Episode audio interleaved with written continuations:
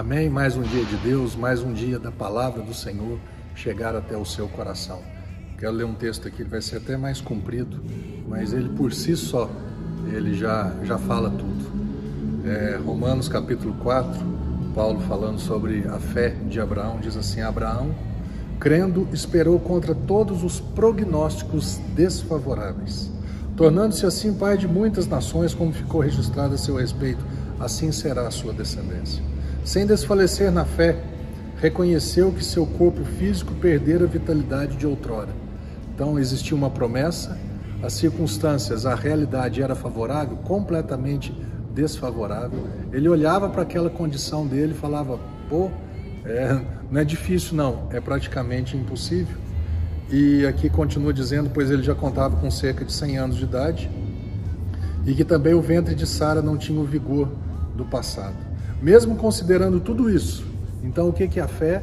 Você olha para a sua realidade, você olha para a palavra de Deus e opta e faz uma escolha.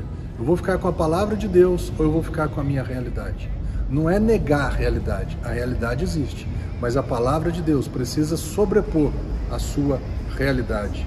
Mesmo considerando tudo isso, não duvidou nem foi incrédulo quanto ao que Deus lhe prometera, mas pela fé se fortaleceu oferecendo glória a Deus. E eu gosto desse final, estando absolutamente convicto de que Deus era poderoso para realizar o que havia prometido.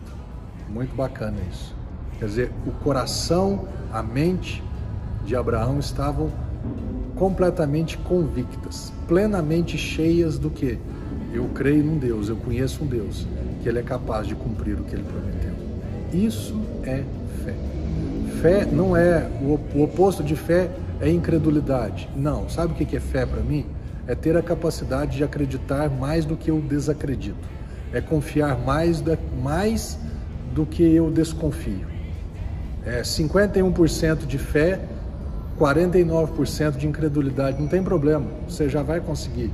60% de fé, 40% de incredulidade, você vai, você vai permanecer o quê?